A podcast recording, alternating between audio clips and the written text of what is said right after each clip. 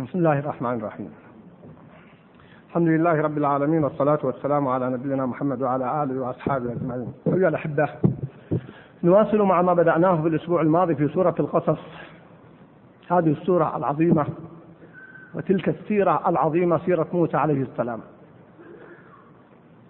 سؤال يرد إلى الأذهان أكثر قصة كررت في القرآن هي قصة موسى.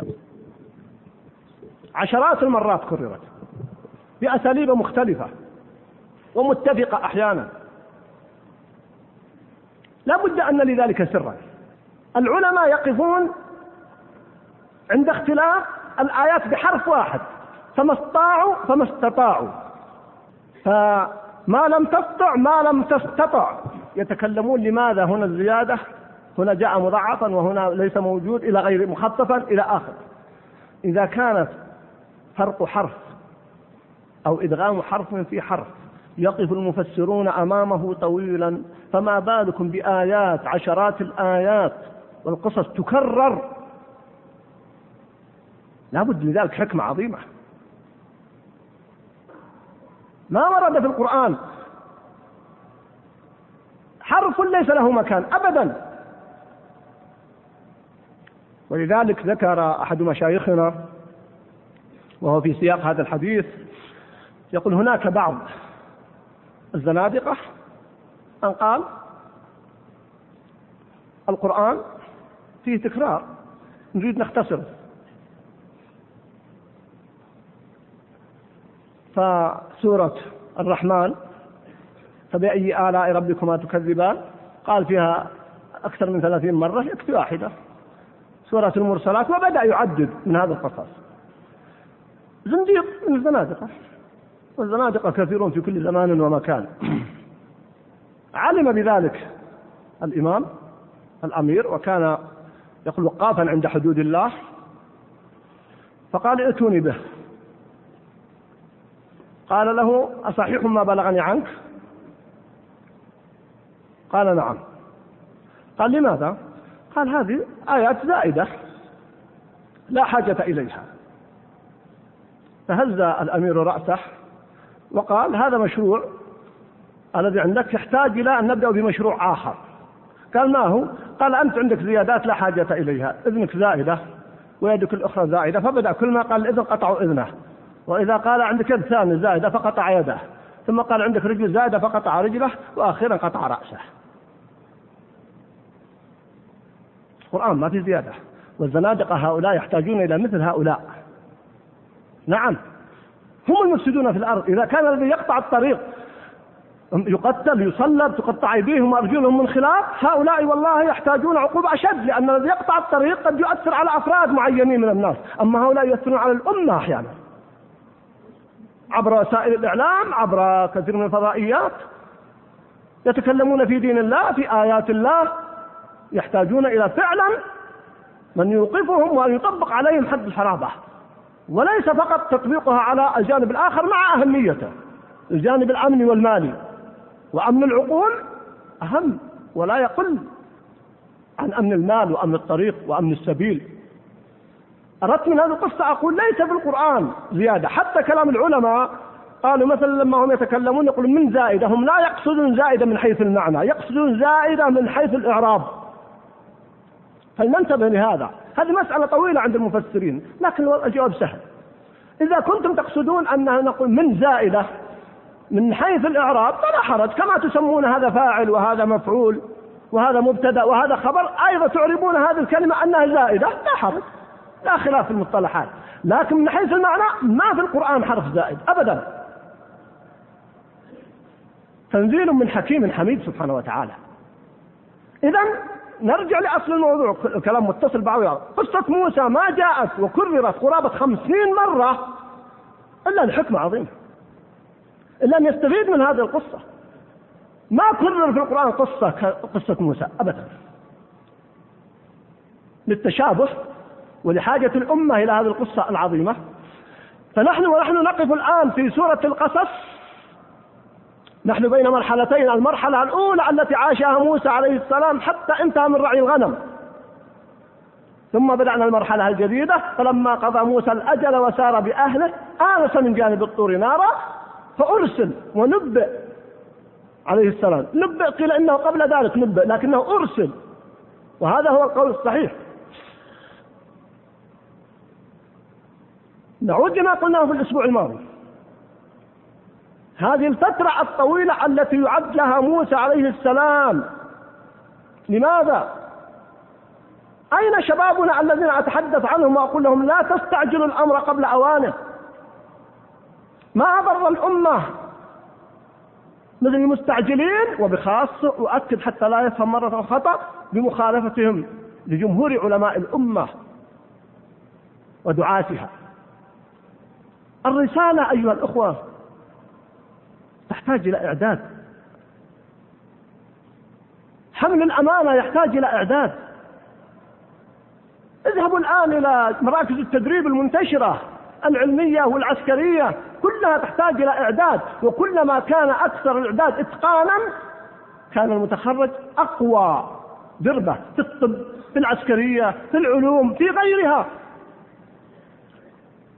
هذا أمر مشاهد واضح جلي بين كم تنفق من مليارات على التدريب والإعداد؟ إعداد الداعية إلى الله جل وعلا الذي يحمل رسالة الله جل وعلا يحتاج إلى وقت يحتاج إلى صبر بمقدار ما يحتاج إليه من عمل. التدرب على الجهاد المباشر من أسهل أنواع التدريبات. والحمد لله بعض شبابنا في أفغانستان والبلقان والعراق الآن وفي فلسطين ضربوا أروع الأمثلة وهم شباب. في قيادتهم وشجاعتهم. بعضهم لم يتدرب إلا سنة أو أقل من سنة. لكن تدريب العقول تربية العقول تعليم العقول هو الذي يحتاج إلى وقت. فموسى لأن الله يعده لرسالة عظيمة وأمامه طرفان عجيبان. فرعون من أعتى إن لم يكن هو أعتى من مر على وجه الأرض. وبنو إسرائيل أسوأ شعب مر على وجه الأرض. كلهم يعد موسى لمواجهة هذا الطاغية فرعون ولإنقاذ هؤلاء. فكان إعداد موسى إعداد عجيب جدا. من أول يوم وضع في النهر أو في البحر في التابوت وتبدأ في قصر فرعون ثم هرب من قوم فرعون قبل قتل القبطي ثم حدث له ما حدث ثم أخيرا جلس يرعى الغنم كما قلنا عشر سنوات. مر بتجارب عجيبة. أقف. ألفت النظر لفتة أخرى. لفت النظر لماذا أرسل النبي صلى الله عليه وسلم مصعب بن عمير للمدينة لمهمة محددة مع أن هناك من هو أكبر منه وأسبق منه إسلاما. النبي صلى الله عليه وسلم لا يحابي أحدا. وأرسل مصعب وهو شاب. فقمت هذا الكلام قبل قرابة عشرين سنة أدرس سيرة مصعب رضي الله عنه. فإذا مصعب عندما أرسله النبي صلى الله عليه وسلم أدرك النبي صلى الله عليه وسلم أنه سيواجه مهمة شاقة. أول سفير للنبي صلى الله عليه وسلم وأول داعية يرسله النبي صلى الله عليه وسلم المدينة صعبة وهذه مهمة لا يستطيعها أي إنسان. وجدت أن مصعب رضي الله عنه مر بكل الدورات التدريبية التي يحتاج إليها مثل هؤلاء.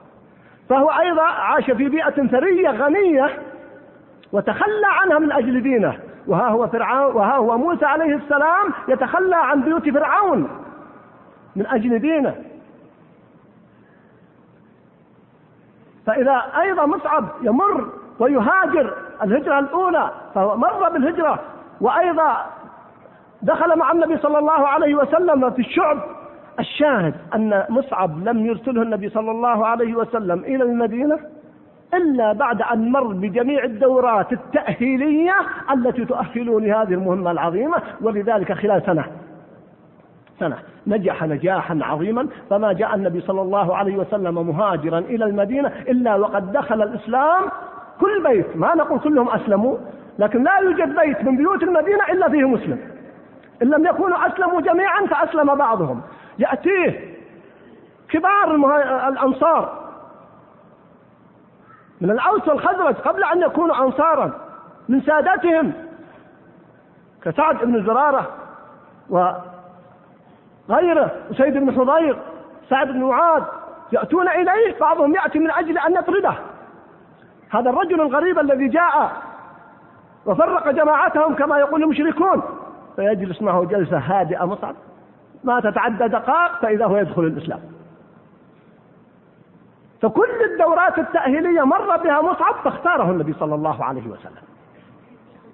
شبابنا يحتاج أن يتفكر في قصة موسى. فقد وجئت على قدري يا موسى. واصطنعتك لنفسي قال العلماء من الصنعة من الإعداد أي أعده الله إعدادا خاصا ليواجه فرعون الطاغية الظالم. هذا يحتاج إعداد غير عادي. وأيضا لينقذ بني إسرائيل لينقذ قومه. وهذا أيضا عانى منه موسى معاناة عظيمة. لماذا أقول هذا؟ الأمة أيها الأحبة مقبلة على أمل عظيم وانتصار عظيم لكنها والله تحتاج إلى الرجال. تحتاج إلى العلماء تحتاج إلى القادة. الذين يعدون إعدادا متكاملا في كل جوانب. من العقل والحكمة وبعد النظر وعدم الاستخفاف وعدم الاستعجال. تحتاج إليهم الأمة. أخشى على بعض الشباب أن يقضوا على أنفسهم قبل وقتهم باستعجالهم وتصرفاتهم وعدم صبرهم. انظروا كيف صبر موسى عليه السلام. لا شك أن لنا أسوة بالنبي صلى الله عليه وسلم ولكن أيضا لنا أسوة بمن قبله. أولئك الذين هدى الله لما ذكر الله جل وعلا في سورة الأنعام هؤلاء الأنبياء والرسل قال أولئك الذين هدى الله فبهداهم اقتده. نحن هنا نتحدث عن موسى. نجح في مهمته نجاحا عظيما مع فرعون مع استفزازات فرعون كما في سورة الشعراء. انظروا إلى أجوبة موسى عليه السلام. بثبات أعصاب وهدوء حتى نجح في هذه المهمة وكانت نهاية المطاف إغراق فرعون ليس الأمر سهل ثم شباب يا أحبتي يا أخوتي هل قاتل موسى فرعون؟ هل كانت بينهم معركة واحدة في السلاح؟ أبدا كلها بالدليل والبرهان وهو من أعظم أنواع الجهاد لا شك أن الجهاد في سبيل الله ذروة صنم الإسلام ولا نقلل من الجهاد بالسنان لكن كان موسى قصته مع فرعون بالكلمة وبالبرهان. اقرأوا محاوراته مع فرعون. تدلكم على هذه التربية العظيمة. تذكركم بقوله تعالى واصطنعتك لنفسي. وتدل على قوله تعالى وجئت على قدري يا موسى. وفي المقابل بدأ مع قومه. هؤلاء القوم سبحان الله أحيانا يقف الإنسان متأملا. قد لا يستغرب الإنسان أن تكون مواقف فرعون هي هذه المواقف فهو عدو طاغية يقول أنا ربكم الأعلى ما علمت لكم من إله غيري. لكن تتعجب من مواقف بني إسرائيل الذين عاشوا الذل والحرمان والقسوة على يد فرعون يقتل أبناءهم ويستحيي نساءهم. كان يخشى كان يخشى من على بني إسرائيل أن يعبدوا موسى عليه السلام. لأنه أنقذهم من بلاء عظيم. لكن كثير منهم وكثير منهم ساء ما يعملون يقول الله جل وعلا. هذا وصفه لبني إسرائيل. واجهوه بالعنت والشدة. يقولون نحن أذينا من قبل أن تأتي من بعد ما جئتنا. يعني كل سواء مجيئك ما نفعنا. تصوروا الكلمة قاسية شديدة جدا. أول ما انتهوا من البحر وأهلك فرعون وهي من أعظم الآيات في التاريخ. الآن وقد عصيت قبل وكنت من المفسدين فاليوم ننجيك ببدنك لتكون لمن خلفك آية. آية إلى اليوم وإلى بعد قيام الساعة. ومع ذلك مباشرة بدل أن يحمدوا الله ويوحدوه ويعبدوه يقول اجعل لنا إلها كما لهم آلهة. وين العمل وين الإنقاذ؟ أين شكر الله جل وعلا؟ معاناة معاناة الداعية الصادق يعاني. حتى لما أعطاهم المن والسلوى ملوا المن والسلوى. يأتيهم بالتوراة ويرفضون أن يأخذوها حتى يأتي الجبل فوقهم كأنه ظلة. خذوا ما آتيناكم بقوة. عجيب أمرهم. وتستمر معاناة موسى عليه السلام. يا قوم لما تؤذونني كما في سورة الصف. لما تؤذونني وقد تعلمون أني رسول الله. وقد هنا للتحقيق أي وأنتم تعلمون أني رسول الله. يعني هذا جزائي أنقذتكم من فرعون من بلائه من ظلمه من طغيانه من من بل إنني قتلت نفسا كله قبل الرسالة من أجل ذلك. وهذه النتيجة. يا قوم لما تؤذونني؟ حتى ما تركوه في أموره الخاصة. كانوا يغتسلون عورات وهو يغتسل وعليه ثيابه. قالوا إيه؟ في علة آدم. ما سلم منهم حتى في أموره الخاصة. فكما في الحديث الصحيح أنه لما جلس يغتسل يوما هرب الحجر بثوبه فلحقه موسى يقول ثوبي حجر ثوبي حجر حتى رآه بني إسرائيل أنه ما في عين.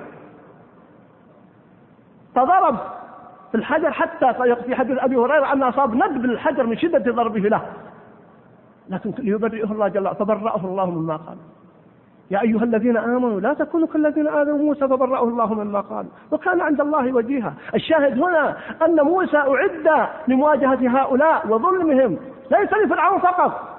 بنو إسرائيل لكثرة الطغيان والاستكبار ألف الذل. ألف الخنوع. فكان إنقاذهم يحتاج إلى شجاعة. يحتاج إلى من يهزهم هزا وصاحب ذلك هو موسى عليه السلام. لو لم يكن إعداده مؤهلا واصطنعته في النفس ما استطاع. الأمة الآن كثير منها في مواطنها ألفت الذر أصحاب تبريرات أصحاب هزائم. ما نستطيع نواجه ما نستطيع ما نستطيع. وفتاوى تتلو فتاوى وأقوال تتلو أقوال. سبحان الله. الأمم إذا أشربت الذل سنوات أصبح جزء من كيانها مع كل أسف. سئل أحد العراقيين في مقابلة سمعته في إذاعة مغني من المغنين قالوا أنت الآن تغني؟ ومع ذلك في صوتك شجع وحزن. قال نعم نحن في العراق لكثرة توالي الفتن علينا منذ مئات السنين اختلط الحزن في لحمنا ودمائنا حتى في أيام الفرح يكون الصوت فيه حزن. فالناس إذا ألفوا الذل مع كل أسف أصبح همهم كيف يبررون الواقع. يحتاجون إلى شجاعة لإنقاذهم من الارتكاز في الذل التي ارتكس فيها بنو إسرائيل لطول استعباد فرعون لهم.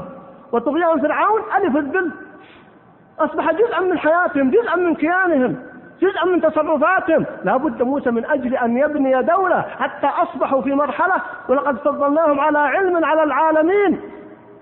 أنقذهم موسى رفعهم رفعا عظيما جدا. هذا كان يحتاج إعداد. يحتاج استعداد يحتاج مثل موسى عليه السلام. الأمة تحتاج إلى علماء إلى قادة.